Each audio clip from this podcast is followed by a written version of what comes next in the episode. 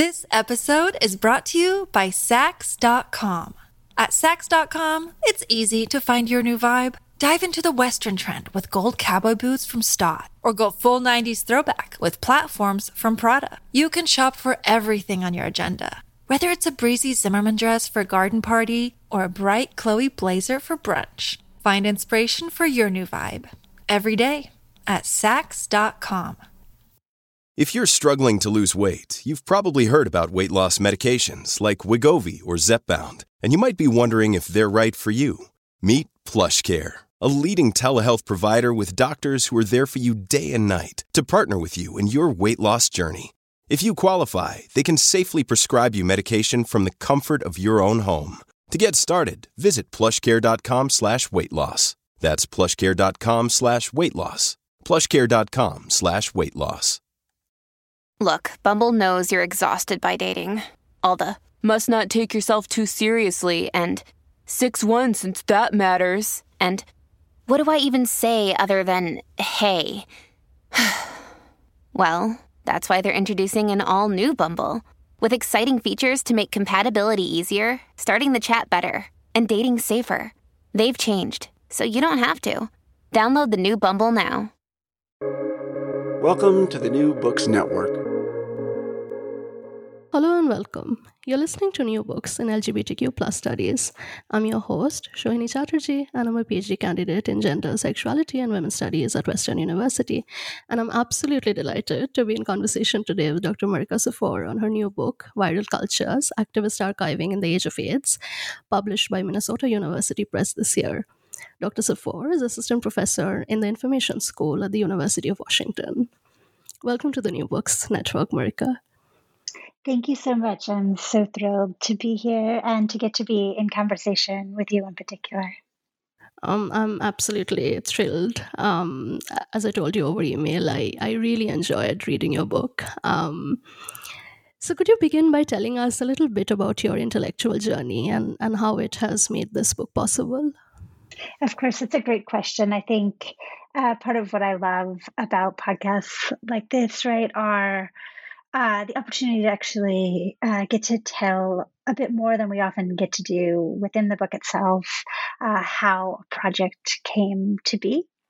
And I think uh, as I was thinking through this question, uh, there's a few different kind of avenues um, by which uh, this project began. And I think some of this begins kind of uh, all the way back in undergrad uh, when I uh, was very involved in activism uh, on the other side, working on reproductive rights uh, and uh, queer issues. And I got very interested in how social movements work and the ways in which what inspires activists to do the kind of work they do uh, from the side of working within those kinds of movements. And then uh, the other kind of place that this work really begins for me uh, is as an archivist. And I uh, was fortunate enough to have my first uh, real kind of encounter both as a researcher and as a uh, person working within the archives at the GLBT Historical Society in San Francisco. And uh, to be intimately involved in a queer community archive.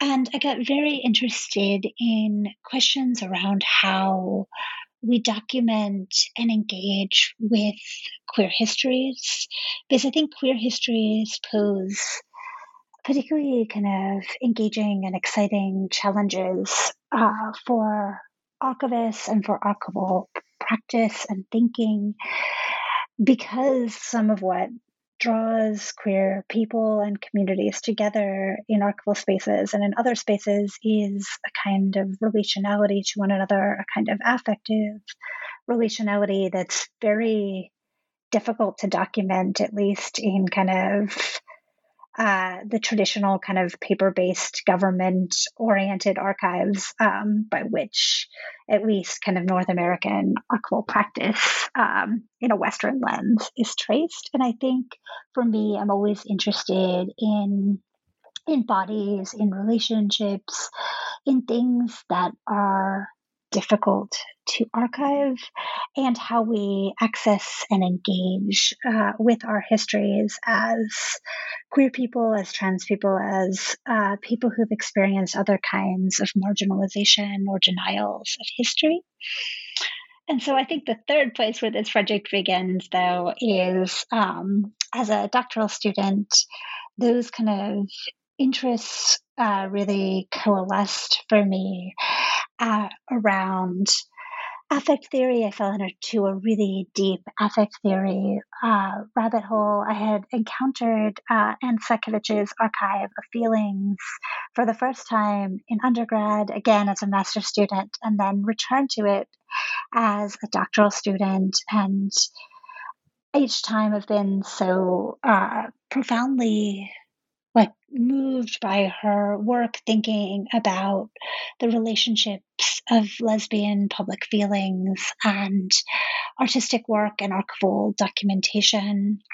And at the same time i was very I felt like I needed to understand what affect theory could bring to archival praxis and for me, uh, the work that began to interest me most was um, what might be kind of loosely called feminist cultural studies of affect, work that really engaged with the questions of what emotions do in the world. And I, in particular, uh, continue to love Sara Ahmed's cultural politics of emotion.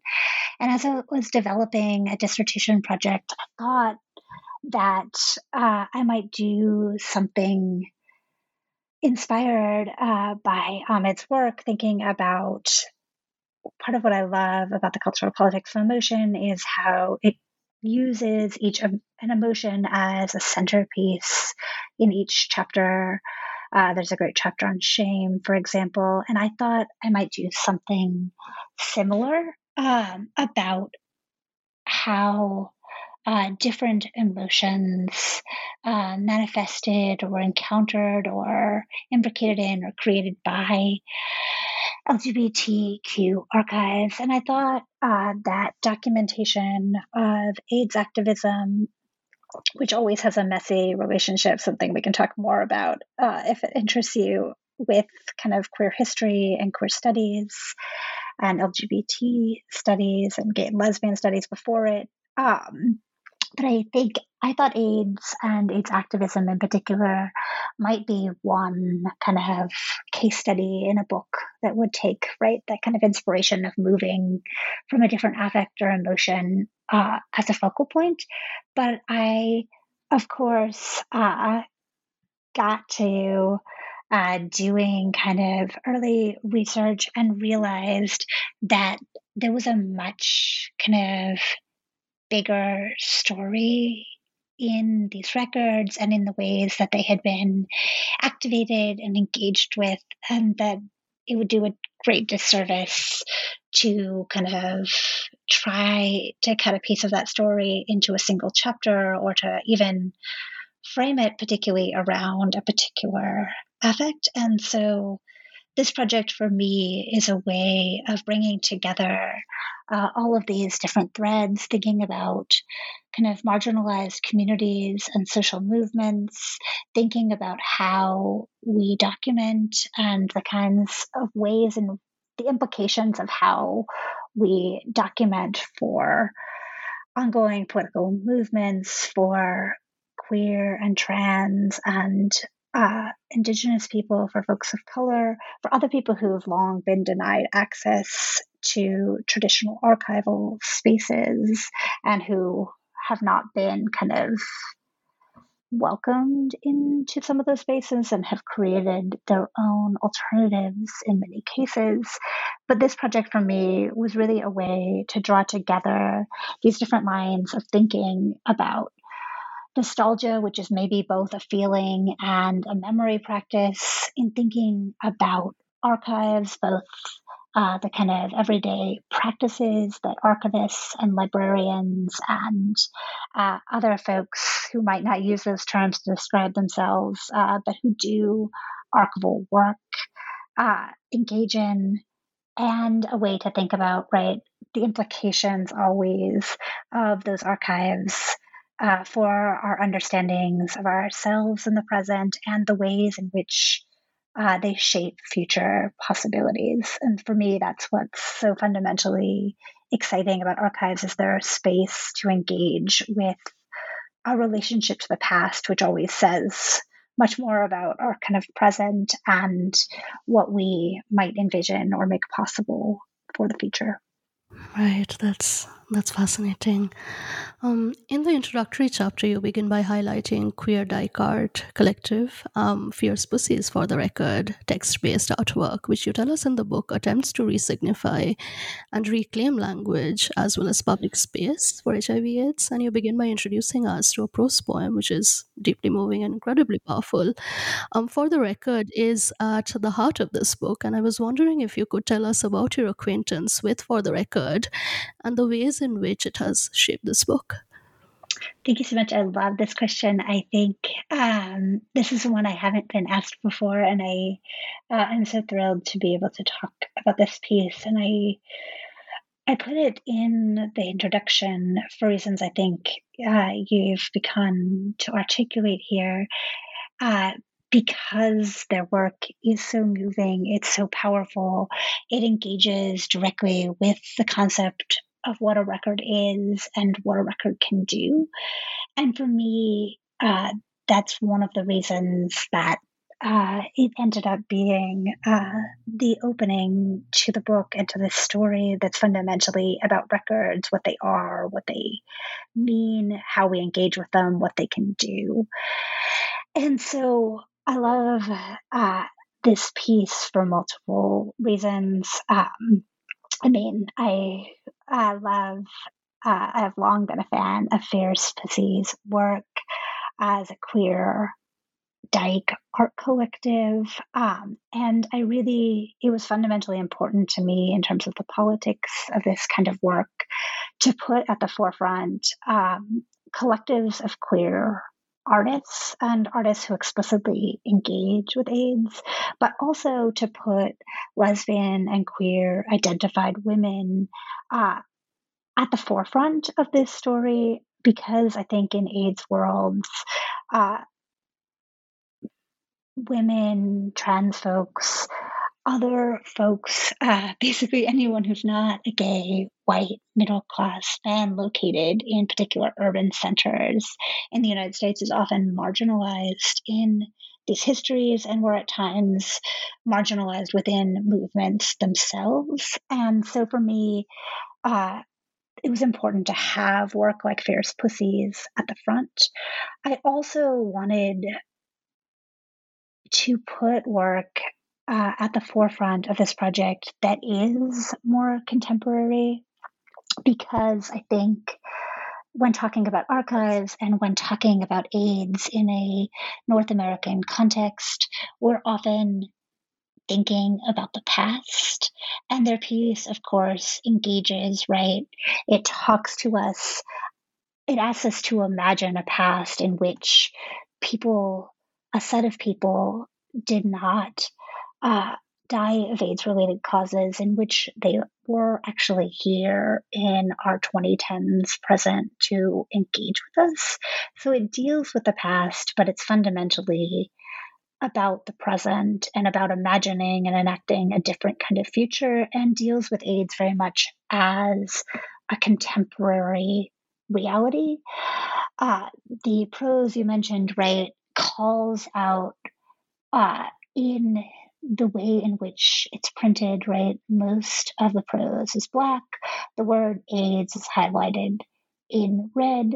Uh, and we're reminded, right, that if any of these people were living, he, she, they, that they would still be living with AIDS, right? AIDS is still an ongoing part of our realities and something right that they're saying with this piece deserves our ongoing attention uh, even while in the US, right, we often imagine AIDS in popular culture, if we think about it at all, as being a pandemic of the past. And so this piece, for the record, fundamentally dealt with so many pieces at the heart of what I wanted to get to here and allowed me to to introduce the concept of a record, which in archival studies, the kind of subdiscipline of information studies, uh, in which I was trained, right? The record is one of the kind of primary categories of like the objects of our analysis, the work we do. And so this piece that's about records was fundamentally a way to also draw together multiple audiences, right? Audiences who might be thinking more about artistic work and documentation with audiences uh, from archival and information studies, right? Who think about records in probably a kind of more literal uh, sense and who work with them in a different capacity every day. And I hope uh, in this book, right, to draw together audiences in information studies, in media studies, in LGBT studies, and to uh, give us a shared language here. And Fierce Pussy's work um, was such a beautiful way of doing that.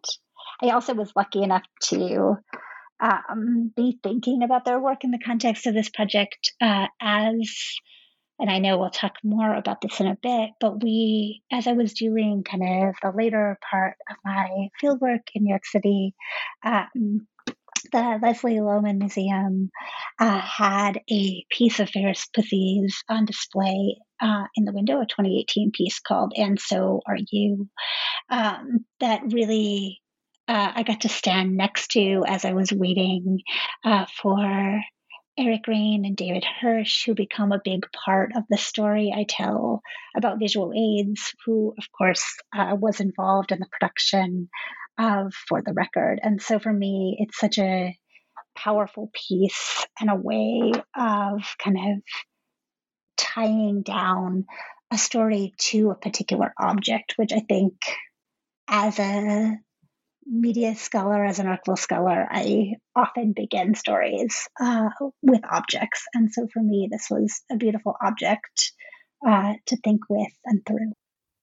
Right.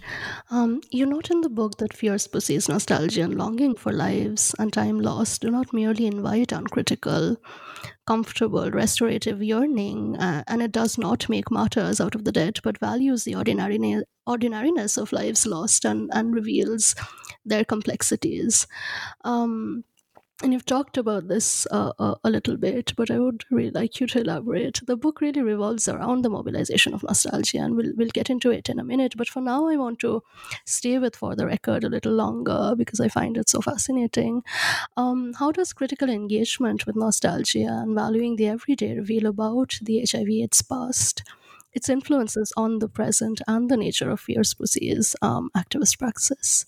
Yeah, I think uh, that's a great point because I think uh, their nostalgia is, for me, right, the kind of fundamental concept around this, which this project came to revolve, and the way in which, right, Fierce Pussy's uh, invocation really calls forth, right, uh, the piece I quote of theirs from the beginning of the chapter reads, right? Uh, if he were alive today, he would be at this opening.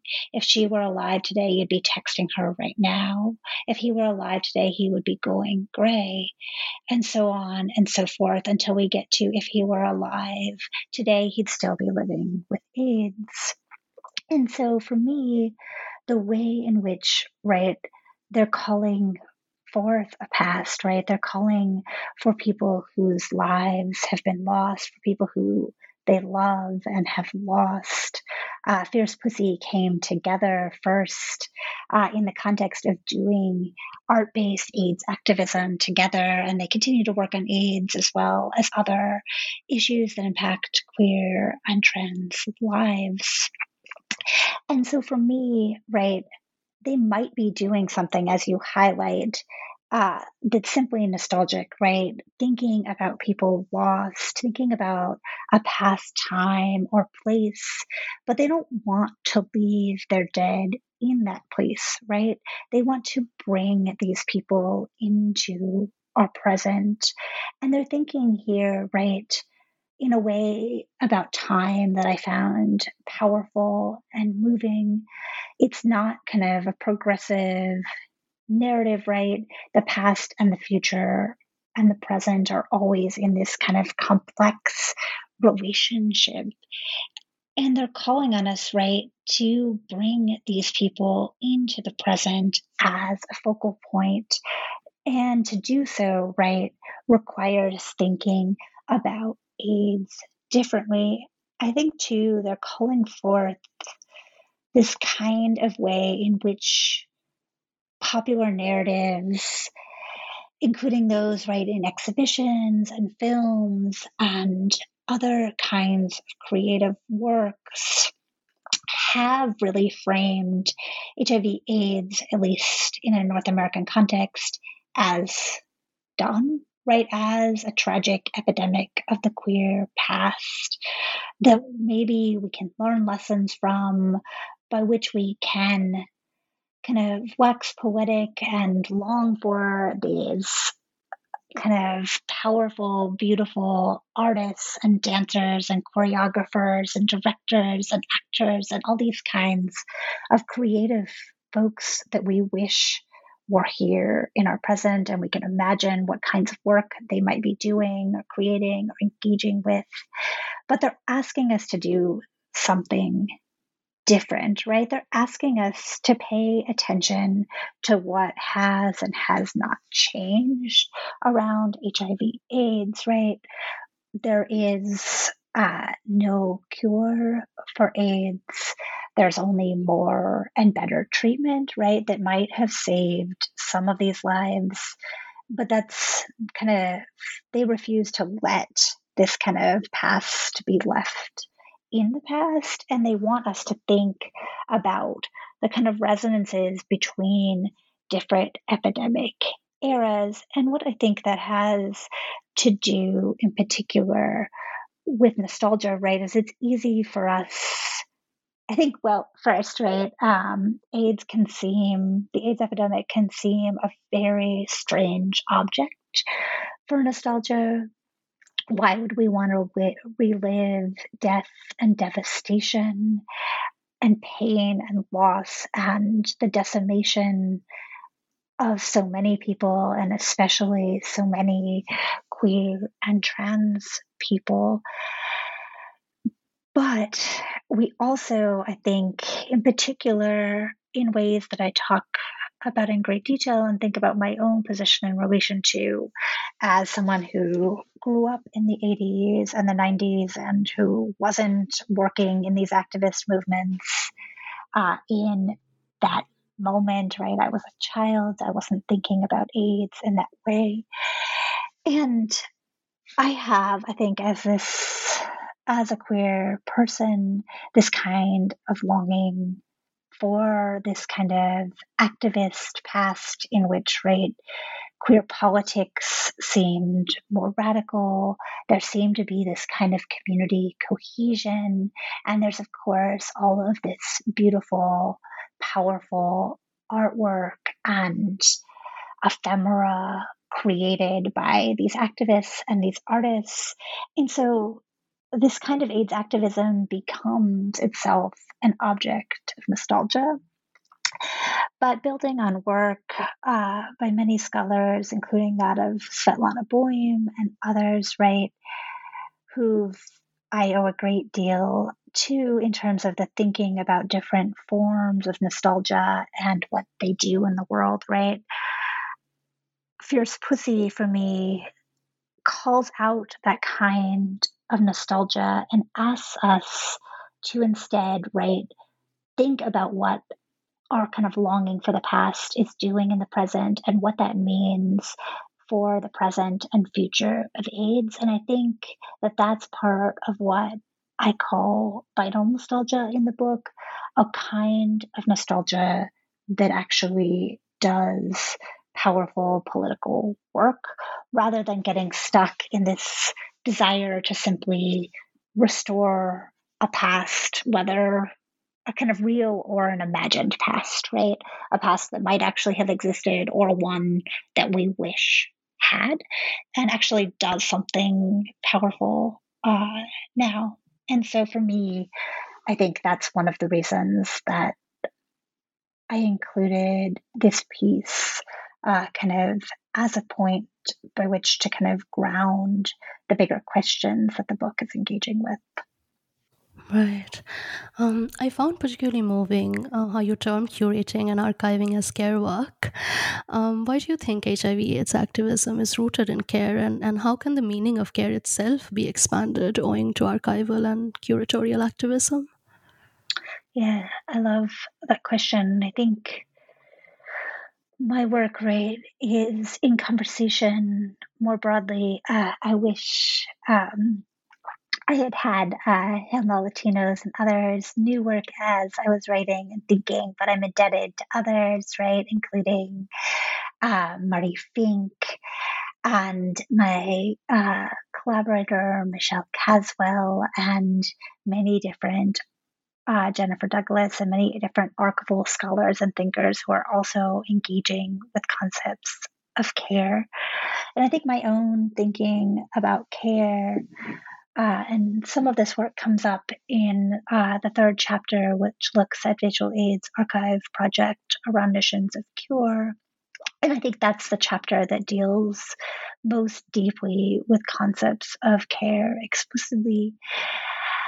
I for me, I began thinking about care in relation to archives more explicitly in relation to thinking about feminist ethics of care models and the way in which they might ask us to re engage our project. Our projects in the archival field. I wrote with Michelle Caswell in 2016 a piece in Archivaria on thinking about uh, feminist ethics of care and radical empathy and what they might bring to different kinds of archival relationships, right? Relationships uh, and there we center the archivist, right? But relationships between the archivist and the creator of the records, relationships between the archivist and the subject of the records, relationships between archivists and larger communities whose lives are implicated in those records, to name but a few. And others have greatly expanded that work. But I think that work got me thinking explicitly about the kind of labor that goes in to archives and the kinds of relationships uh, that happen in these spaces. And for me, talking about care is fundamentally important to drawing attention uh, to the labor of activists, uh, artists, other folks who created these records and cared for them, and in some cases, right, found them an institutional archival home or were engaged in their preservation, in making them accessible in community based archives and spaces, or some combination thereof, and about thinking about the labor that archivists and librarians and curators do when engaging with these materials. And I think sometimes uh, when folks outside of the archives world talk about archives, they don't always think about the people who and the processes by which uh, archivists and archives work. And part of my goal here is drawing attention to how these archives came to be and how that shapes what stories can and cannot be told from within them, what records are are and are not held. And so for me, care is a way of framing that kind of engagement with maintenance, the kinds of relationships that enable these archives to be created, to survive, to be activated and reused. And so care really is at the center of this work. And I'm also indebted to, um, I was lucky enough to have Lisa Diedrich uh, as a uh, reviewer uh, for this book. And she really helped to draw forth for me uh, the need to make explicit that relationship with care, as I think in many ways it was implicit throughout my text, but to call out archival work and curatorial work as care work here. And for me, that's also work that I continue uh, to do in kind of collaborative thinking as well. Um, I'm working, and we can talk more about this later, but I'm working on a piece at the moment um, that looks at a mailing list of folks who did AIDS caregiving work for people living with HIV and AIDS. Uh, and I'm interested in how uh, practices of care happened here in the context of AIDS and how those practices of care continue as we archive and use and engage um, with those materials, whether they're explicitly about care or not. Right, that's that's beautifully put. Um, you write, and I quote: "Archives have powerful roles to play in developing a holistic, complex cultural cure for HIV's harms." Um, would you like to tell us what you mean by cultural cure and its significance for queer activism and information revolution today? Yeah, that's a great question. Again, I think it was important to me in the arc of this book to think about notions of cure, uh, which actually intersect with notions of care as well, right? Um, care uh, is a fundamental part of cure, uh, at least in the kind of well, I would actually say in the medical sense of cure and in the broader cultural sense. Uh, and the chapter you're asking about in particular, I think, is the third chapter, which looks at Visual AIDS Archive Project. Um, and Visual AIDS Archive Project is a community based arts organization who, since the early 1990s, has collected and showcased and materially supported uh, artists living with HIV and AIDS and the estates of artists who have passed. And they are a really interesting archive for many reasons, but amongst that is that they're interested in collecting from anyone who self identifies as an artist. So, whether or not they made a living or make a living as a professional artist, whether or not they've been collected or showcased in museums or galleries, uh, any artist who identifies as um, HIV positive. And so they have a fascinating collection. And for me, as I was uh, spending time in their office in Chelsea in the archives and talking to staff members, past and present, and to uh, the the collective, the committee of people who came together to found the archive project, especially Eric Rhein, David Hirsch, and Frank Moore, amongst others. Uh, I cure began to kind of emerge as a theme. There's a beautiful uh, introduction to a um, catalog for a 1996 show that Visual AIDS put on from its archive project uh, called um, Arts Communities, AIDS Communities. And this show, uh, which pulled work from the archive project and highlighted the work uh, kind of two years into the project, really uh, Nick Debs, who was uh, involved in the early development of the archive and was at one point a executive director of Visual AIDS. Uh, Debs wrote in this piece a really beautiful description of what the archive could and could not do, thinking about its limits in the face of incurable illness, thinking about its kind of material limits within a community based organization, but also calling attention to the importance and the timeliness of the work they were doing. And I was so struck that in an essay written before the advent of more effective treatments for HIV uh, and AIDS, right, which can stem, uh, stop the development of HIV into AIDS if uh, one has access and the stability needed to maintain it, right? Um, that saved uh, many people's lives, right? Uh, but that already in this moment, before that, in the early 1990s, folks at Visual AIDS were already thinking about the work they were doing as a kind of cure and thinking about the ways in which AIDS as a pandemic that is biomedical, it's a biomedical, it's a virus, right?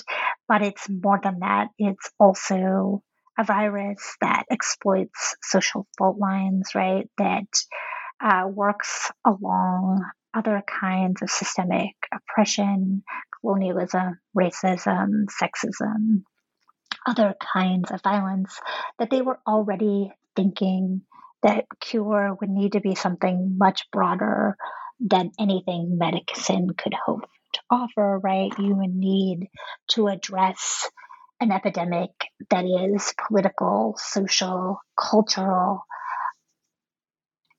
and biomedical, right? You wouldn't need to address it with a cure that also was as prodigious as that. And my work is also deeply indebted and engaged with disability thinkers uh, who've critiqued and embraced and dealt with the complexity of cure in relation to other kinds of experience.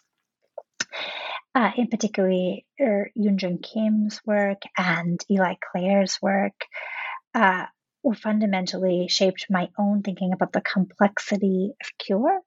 And for me, it was really important to think about the role, the kind of both the possibilities and limitations of what archives can do in the face of a ongoing pandemic, right? Uh, these archives alone are never going to be enough to provide a cure for HIV, whether in any sense of the word, right? Biomedical, political, cultural, but they are a fundamental part of developing a more holistic notion of what a cure might mean and of countering the kinds of violence that can be deeply embedded in kind of limited notions of medical cure, right? That look at solutions only in the sector of biomedicine uh, that often rely on large pharmaceutical companies, right? Uh, and that might never be accessible, right? Uh, because they are profit driven, and that there's a kind of, there can be, as Eli Clare Alison Kafer, Eunjung Kim, and others have written, right, there can be a kind of violence embedded in those notions of medical cure, right, because they call for the eradication of illness or disability rather than thinking about the kind of complex value of those experiences and identities and the ways in which, right, even if tomorrow there was a vaccine for HIV, uh, the ways in which HIV and AIDS are stigmatized, the ways in which people have experienced and lived them, uh, will mark them, even if the virus itself uh, could be overcome. And in reality, right, we know that none of those cures would be easily accessible to all. And so for me, I wanted to think about cure in this book, but it's very intentional that the book neither begins nor ends with cure, right? Rather, cure is part of the kind of narrative we need to think about when we think about AIDS, uh, but it's only part of that kind of larger narrative arc in the book moves forward right after that to talk about notions of undetectability, which again, thinking about biomedicine is kind of the best we've got, right? Where uh, through treatment, uh, people living with HIV are able to uh, lower their viral loads to levels that are undetectable by a conventional test and therefore uh, to make HIV non transmittable. And so, right, that again, right, is not cure, but is part of the movements towards and thinking about these kinds of structures that shape the contemporary AIDS environment.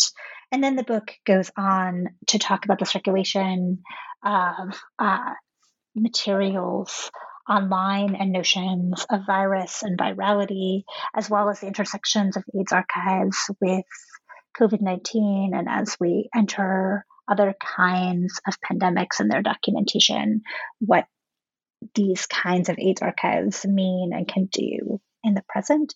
And so for me, cure is a fundamentally important concept to this book, but it can't be the kind of endpoint. And I want us to think about cure as something much broader than is often uh, kind of popularly talked about um, outside of disability studies, right? I think often when we talk about cure, we're talking only about medicalized notions of cure rather than these kinds of more prodigious cultural cures that take into account right the way that things like viruses are never simply just biomedical phenomena but the ways in which uh, they're culturally embedded encoded and historically specific this episode is brought to you by Saks.com.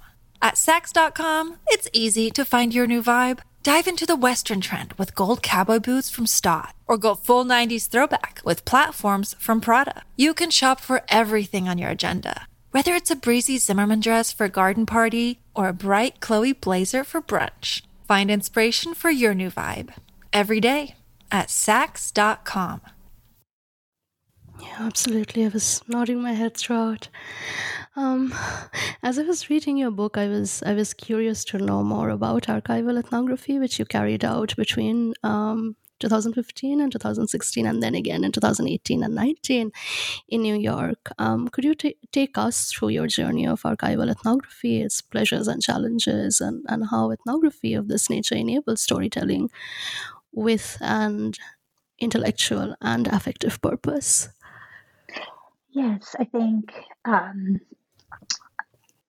archival ethnography really, I think, is a powerful methodology for being able to think about the archives as a subject and as a site, and to right really center it as the object of analysis. It allows us to think about the records themselves, but also the systems and the people who are entangled with them, uh, and to think about everything from the aesthetic dimensions of records to uh, the nuances of information system design and classification.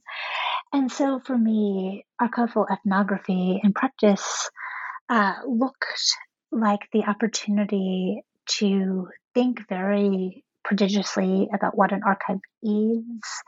Uh, this book deals right with um, things that I think everyone would uh, accept as an archive, right? Large institutional uh, actors like the New York Public Library or uh, New York University's Fales Library and Special Collections, right?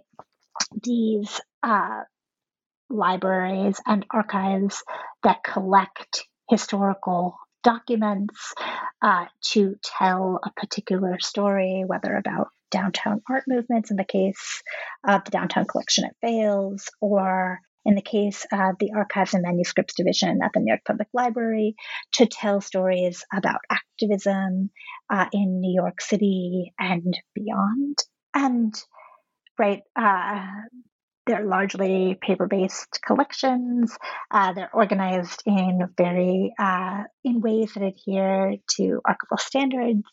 Uh, but we also have in this book uh, things like uh, social media accounts, uh, Tumblr pages, and Facebook conversations, materials that are still held within people's private collections, in their closets and under beds and in attics. And this book, for me, is a fundamental way to kind of think about what the archive is and what it does and what an AIDS archive is and can be. Uh, and right, though it does fundamentally primarily deal with these kinds of archives, archival ethnography is a methodology that centers the archive but is kind of prodigious enough to think broadly about what the archive is and what constitutes it and who its interlocutors are.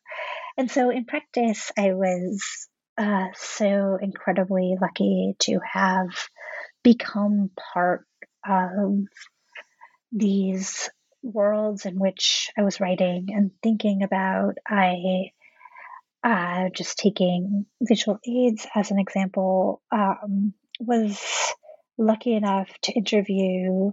Uh, they've always had a small staff uh, to interview staff members, past and present, to interview uh, artists and curators and writers and collectors who had been involved in the beginning and in the development of the archive project. Uh, and some of those interviews, right, happened over many months. Uh, some of them, right, were just brief one time encounters. But I was privileged enough to get to hear stories uh, of work that people were deeply were and are deeply passionate about that enabled them to feel that they were doing something in the face of an incurable epidemic that was transforming every vector of their existence. And not just to feel they were doing something, to actually do something, right? To be able to do something concrete to stem the death of at least a certain kind of death, right? The death of an artistic career, of an artistic legacy. And to still be doing that work, right, in powerful ways, right? What's so fascinating about Visual AIDS is not just that they did this collecting, but that they continue to think about how to utilize some of the kind of notable artists in their collections and notable work in their collections to draw attention to contemporary artists, to artists who might get less art world recognition, uh, to contemporary issues in the pandemic, and to use art as a way to engage with AIDS and to think about AIDS and its intersections with other forms of injustice and oppression. And so for me, archival ethnography is a way to both uh, be able to do research in an archive, but to actually, moreover, tell the story of the archive itself, right? I spent time as a researcher in all these spaces looking at and engaging with collections, but I also got to look at the tools and processes they use to talk to the people who built and have been important in their development. Uh, and so for me, archival ethnography is a way of bringing together all of those pieces. And I hope a way of doing my own kind of care work, uh, the kind of care work we were talking about a few minutes ago, right? By bringing together and preserving and hearing and showcasing the kinds of stories that uh, fundamentally shape these archives and what has been and could be done with them. Right that's that's beautiful archival ethnography as as care work um, yeah Um, in the first chapter of your book, you begin by highlighting a particular poster that reads, Your nostalgia is killing me, which is created by Vincent Chevalier with Ian Bradley Perrin in 2013 for Toronto based um, AIDS organization AIDS Action Now's poster virus campaign.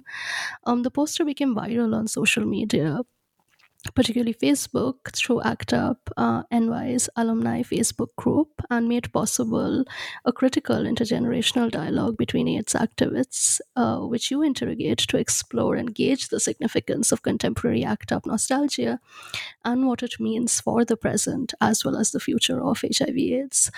Um, could you talk about how the critique of nostalgia, um, which you contend, and, and this is fascinating, is distinct from anti nostalgia? And critique of the appropriation of ACT UP's aesthetics that was gen- generated by the circulation of this poster on social media was also a critique of structural uh, inequity and more.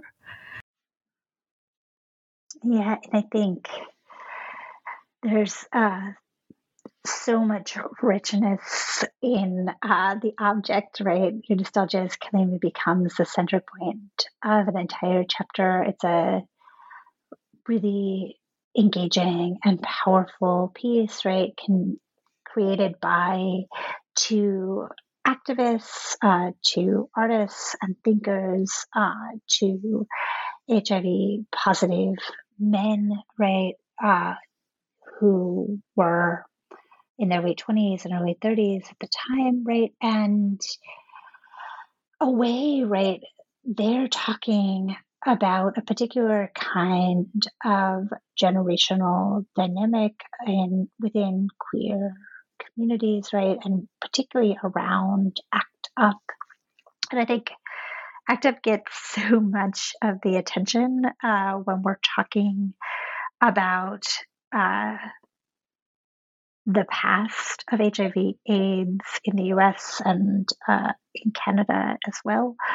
But I think, especially, right, like it's often comes to be the stand in for all of AIDS activism rather than uh, the kind of particular and powerful and important uh, piece of that kind of network and environment and space that it was. Um, and ACT UP New York in particular, right, becomes uh, more often, perhaps than any other ACT UP chapter, the centerpiece of that uh, kind of work, right? There are uh, major films that look at ACT UP New York. Uh, I heard a rumor, at least once, that somebody was going to make a television show about ACT UP New York.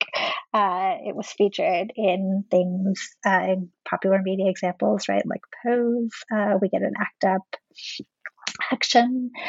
Uh, and it's also, right, a focal point of scholarship on AIDS. And so it became, in some ways, impossible not to talk about ACT UP. And part of what's interesting about Ian and Vincent's poster is they were both it does have an image of ACT UP within the poster, a historical image, and uh, then there's an image of Justin Bieber in an ACT UP t shirt, a more contemporary image. Uh, but I don't think they saw their critique as entirely about ACT UP nostalgia, but very much in the kind of social media discourse around the poster that became the center point. And I think ACT UP occupies a really important space in what people are nostalgic for about AIDS activism, about direct action, AIDS activism in particular, right? This kind of flashy on the street activism, which even ACT UP, right, did many more things than just that. And not all of it, right, uh, was so visually engaging or big and loud. But I think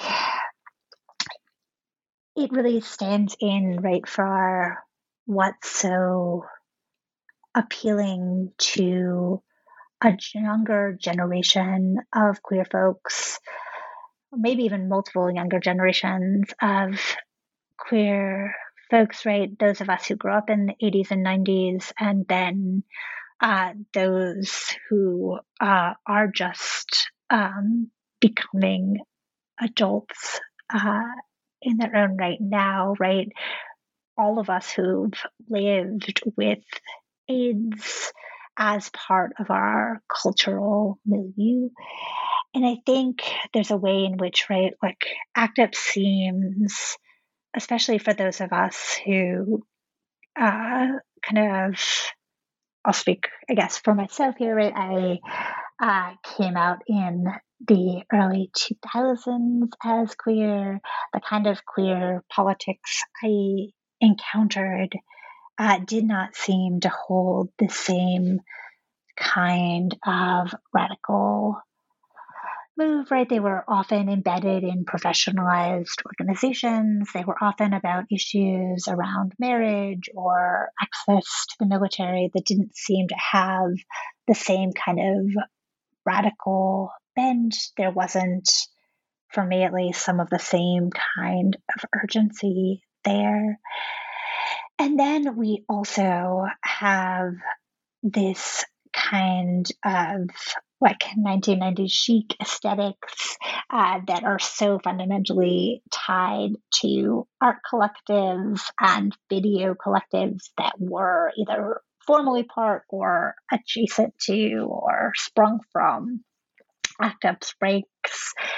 And we have this idea, right, that ACT UP really mobilized in a powerful way. It brought together a community to do with a kind of what seems at least right in retrospect a singular purpose to work together to be in this beautiful space together right and folks who were in that space many of them right talk longingly about the experience of being in those rooms of being of having this kind of deep purpose that was shared, of being in this intense, powerful experience together, right? Um, one activist described it as a tsunami feeling, right? And just being in this space doing powerful work together. And of course, there were and are difficult and awful parts of that, but I think it's sometimes possible to overlook that or possible to see as well what's so like powerful and compelling about that experience. And i think there was around this poster a real resistance to the concept of nostalgia from uh, folks who had been active active in ACT UP in the 1980s and early 1990s who were like, who saw nostalgia, right, as something, as about a kind of rosy colored glasses, as a look back that ignored the kinds of grief and pain and failure and loss that were also a part of that experience. And right uh and a desire right to like only relive like the aesthetics of that past and not to actually engage with in a deep way with the politics of it. And so i think vincent and ian took some of the kinds of brunt of that but their poster really became a focal point for a larger conversation about what where and how we do intergenerational memory transmission around uh, experiences like AIDS, what is particular to a generation or to folks who were in a room, what is what can cross our experience? How do we have conversations with one another? And what in Vincent and Ian's poster did uh, sometimes in very contentious or petty ways, right, uh, enabled some of those conversations to open up and to really, uh, it became a focal point for thinking about whether AIDS was in fact something, AIDS activism was something one could even have nostalgia for, which I definitely think it does. And I think what was missing from some of these conversations was a kind of nuance in thinking about what nostalgia is and what it does, right? As I think nostalgia has been long derided by uh, popular commentators and by scholars as well, right, as that kind of naive, rosy colored looking back rather than something that can do uh, powerful political work. And I think, and that flattens, right, the nuance of there being different kinds of nostalgia. And so, talking about nostalgia for ACT UP through the lens of this particular poster enables me to begin to interrogate and engage what a kind of what it means to have nostalgia for ACT UP in particular and what it means for our understanding of HIV AIDS now and for what the future of the epidemic can and will be. Right. Um, we'll stay on the topic of nostalgia because that's at the heart of, of your book. Um, you write that the poster demanded a more vital practice of nostalgia. You emphasize the, the power of vital nostalgia and its critical importance for contemporary HIV/AIDS activism. Um, could you talk about your conceptualization of vital nostalgia and how it can resist contemporary class, gendered, and racialized structural inequities in the present? Sure. So, for me, as I began thinking about nostalgia as an object, right? I'm I mentioned Svetlana Boym's work earlier, but also work uh, by Ray Cashman and others, right? Has looked um, and Katharina Niemeyer and uh, Nadia Atia, uh, amongst others, right? Has looked at and reclaimed uh, this kind of bad object that was nostalgia to think more critically about what it is and what it does. And my work is part of that kind of vein. Um, Svetlana Boym, in particular, right, I'm deeply indebted to for conceptualizing this kind of uncritical restorative nostalgia and a more reflective nostalgia, right, that doesn't just seek to recreate the past, but seeks to engage with that past critically and with intention. And that's part of the kinds of origins of vital nostalgia, which I'm thinking about here, which I describe as a kind of generative practice for interrogating, addressing, and repairing structural power inequities that's grounded in a longing for a past time or a past space. And what interests me about nostalgia is how it allows us to examine the present through our ongoing relationship to the past. And for me, I wanted to look in this book at how uh, activists, artists, curators, and archivists are engaged in these practices of nostalgia, how they're using nostalgia as a means to critically engage people with not just the past of AIDS, but with its present as well. And I think that's particularly important, right, as we're in this moment where uh, we're at this conjuncture of pandemics and uh, the AIDS epidemic is far from done, uh, and it continues, right, to unfold and intersect with the many other pandemics we're living with, including COVID and monkeypox, to name just two, right? But I think what's fundamentally important about vital nostalgia is that it pays attention not just to the ways in which we long for a past time or space, but also to the particularly kind of human relationships and longing and longing for love for people as much as for times and places. And so for me, a vital nostalgia is one that is critical, that pays attention to uh, ambiguities, to oppression, to violence in the past as much as to what was beautiful and powerful and pleasurable about the past. And so it's a way of looking back, but to look forward at the same time. And I think I mentioned a few minutes ago, but I think visual some of Visual AIDS work is offers some really powerful examples of this, right?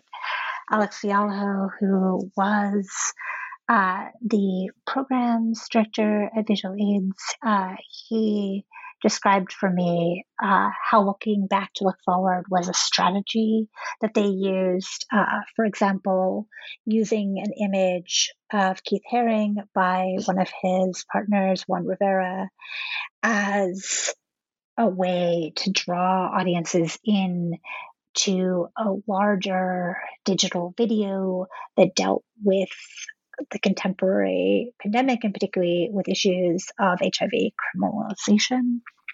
And so I think that vital nostalgia is this kind of very strategic deployment of this longing for this past time, for this past space, for the people who occupied it to do powerful political work in the present that might enable us to enact and imagine a more just present, but also a different kind of future. And for me, I look at vital nostalgia here in the context of archiving and curating.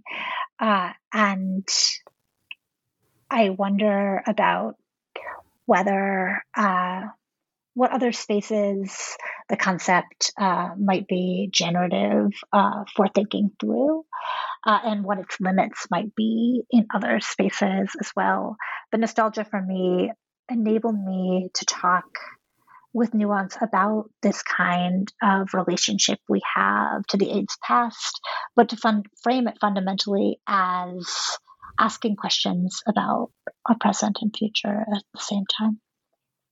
Yeah, that's that's extremely nuanced um, and powerful. It's it's so easy to dismiss nostalgia as as lazy and apolitical. Um, and your book yes, helps and as, like, kind of it is right leaning, right? I think that also many of the kind of critiques of nostalgia come from leftist scholars and Marxist scholars, right, who are rightly kind of living in this like Reagan era uh, rise of the right, and it's like nostalgia for a past that never existed for like this beautiful uh, 1950s family, right? That many historians have uh, rightly critiqued as you know only existing for along lines of race, along lines of class, and never really quite existing in the way in which we imagine it existing at all, right? Um, and so there are very valid reasons to critique nostalgia, but I am always wary of,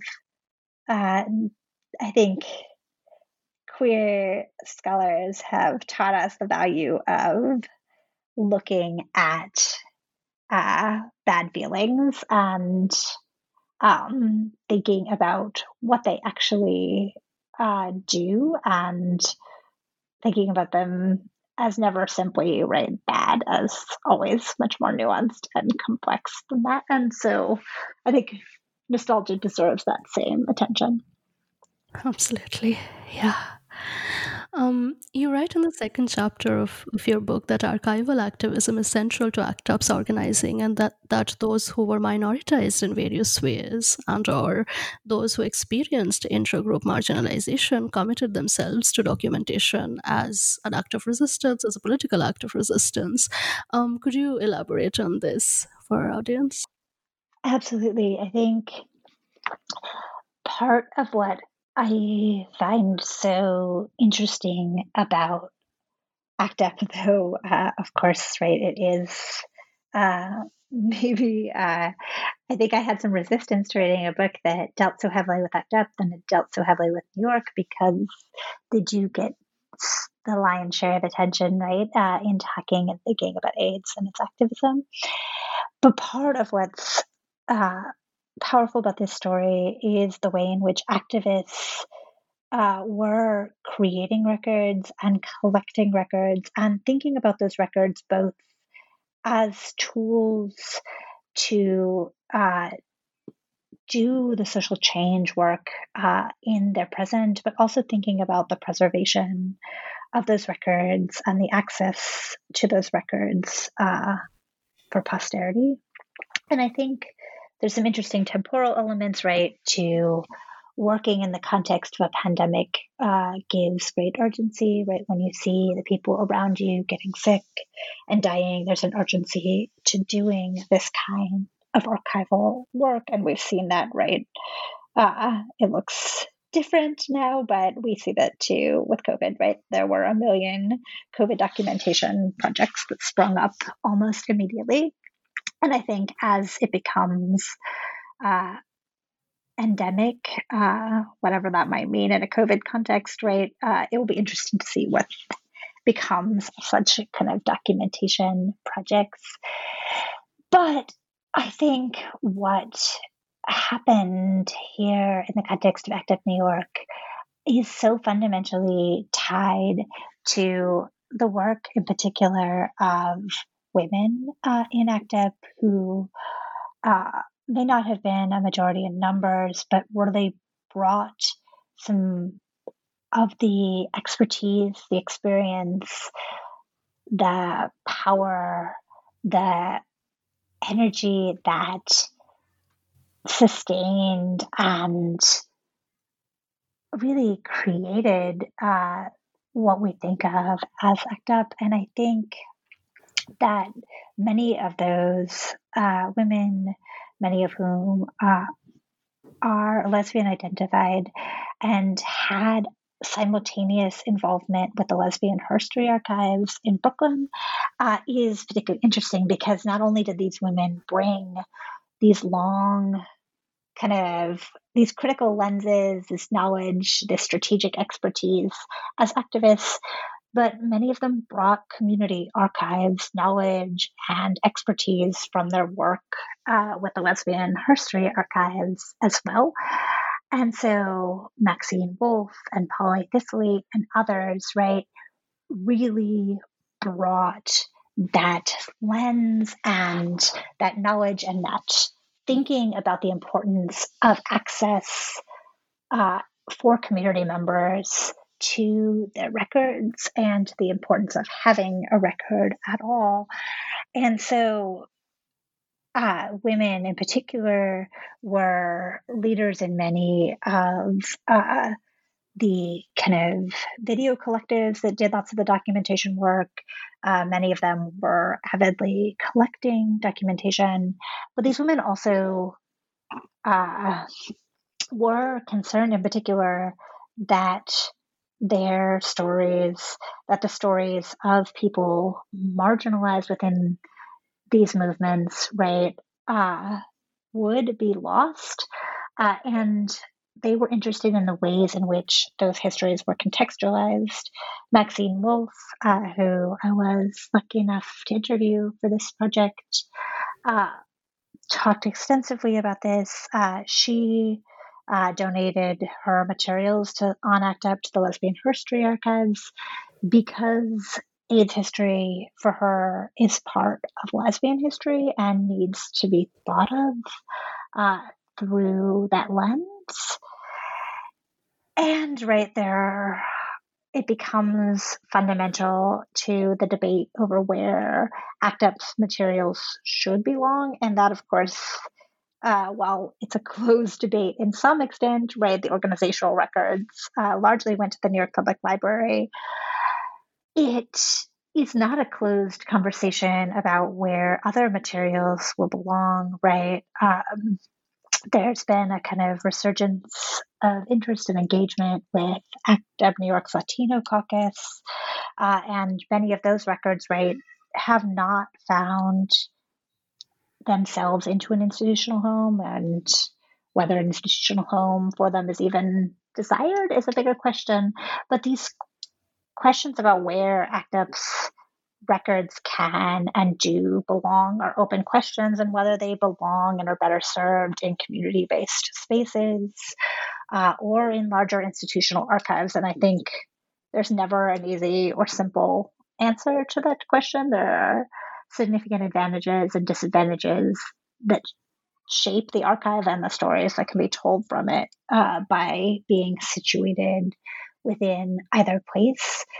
But I think uh, part of my part of what was so interesting to me in the kind of conversations I had uh, with activists who were involved in these kinds of documentation processes was the way that they thought critically about who would be um, erased or marginalized and what parts of the history of ACT UP would and would not be told, and were fundamentally Maxine Wolfe, right, was fundamentally invested in documenting the work of the Women's Caucus uh, because she feared that that work would not be centered, that it would be erased because she saw uh, what she perceived to be examples of that happening already as ACT UP moved between workspaces uh, in seeing what was valued uh, and in her own kind of lived experience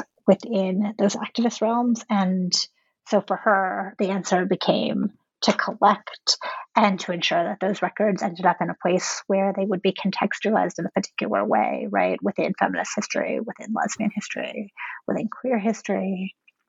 And so, and gender is just one kind of uh, dynamic, right? That's shaping who did the documentation and therefore what we have.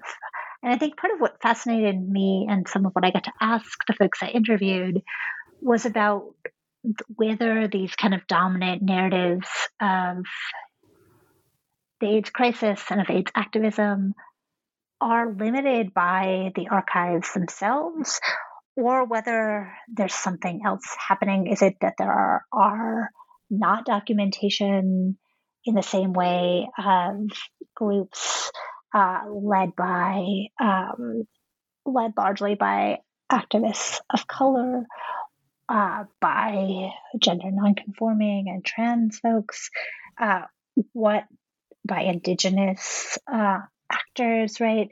What is is it that there are not these records, or is it something else? And part of what was fascinating to me was that many of the activists I interviewed described it as being shaped. Yes, there are limits in what has been saved, but it's also the limits of the dominant narratives that we enter these archives with as researchers, as media makers, that shape what we're actually looking for there. And I think many of these folks who experience kind of intergroup marginalization in ACT UP and have experienced marginalization again in the ways that AIDS is narrativized, uh, perhaps were rightly very concerned that they would be erased or marginalized again uh, as these stories were and are being told. And so I think, right, uh, they, the stakes of documentation are different as someone who experienced those kinds of marginalization than perhaps uh, for folks in more dominant positions. Right. Um, you also talk very powerfully about die-ins performed by ACT UP in the book. Um, could you talk about die-ins performed by ACT UP activists and, and how it challenged dominant narratives that AIDS is history and how vital uh, nostalgia was mobilized through performative protests in the form of uh, die-ins? Sure. Um, die-ins are, of course, a practice uh, very much associated uh, with ACT UP, and it's uh, the part of ACT UP that did this more theatrical, flashy, on the street kind of activism, right? Uh, Susan Foster has described Die-Ins as a kind of part of a choreography of protest. Uh, and, right, they're a practice in which activists lay their bodies down strategically, right, to symbolize uh, loss and devastation. There's, of course, strategic components to that, as Foster has powerfully described, right? Uh, the way in which bodies are interlinked, uh, the, the limpness of bodies can make them harder for uh, police and other authorities to relocate, providing a kind of protection. And there's, of course, uh, something very visual and theatrical and uh, powerful and symbolic about these kinds of practices. And I think, right, um, and I too, right, associate them with a kind of active action from the 80s and early 90s, these large numbers of protesters. Uh, but part of what uh, excited me so much about this particular kind of constellation of archives that I was so lucky to walk into between the New York Public Library, Visual AIDS, and the Fales was the way they're entangled, but particularly the ways in which they were being actively engaged by the people who had created and cared for the records, right? The way in which activists are invested did not end right at the moment of records creation or even when those records entered an archive. The Die-In you reference, right, was held uh, at the opening of an exhibition I talk quite a bit about in the book uh, called Why We Fight after a speech by Vito Russo. Uh, and that docu- exhibition, right, uh, had the word uh, remembering in its title. And as you reference, uh, contemporary active activists, right, as ACT UP in New York City and in a few other places, is a active ongoing organization. They actually in New York City uh, still meet at the center, just a few floors up uh, from where uh, they began in 1987. And uh, there are some folks who've been continuously involved, and then uh, folks who found their way into ACT UP and into the AIDS activist movement uh, much later. And so they're still actively engaged with this history. And at the uh, on the opening night of this exhibition, which showcased posters and t-shirts and buttons and ephemera and other records uh, from the New York Public Library's its activist collections. They staged a protest arguing that AIDS is not history, right? That simply looking at the past of the epidemic is never going to be enough, uh, and that they're never going to stop engaging as long as HIV AIDS continues. Uh, they're going to continue to be invested and to be working in all these spaces and to be thinking right about how AIDS intersects with other illnesses, with other kinds of social injustices, right? Uh, ACT UP more recently, right, has worked on uh, access uh, to COVID uh, vaccines, on access uh, to medication, on access to generic drugs, uh, and is invested in right dialogues that are emerging around monkeypox as well.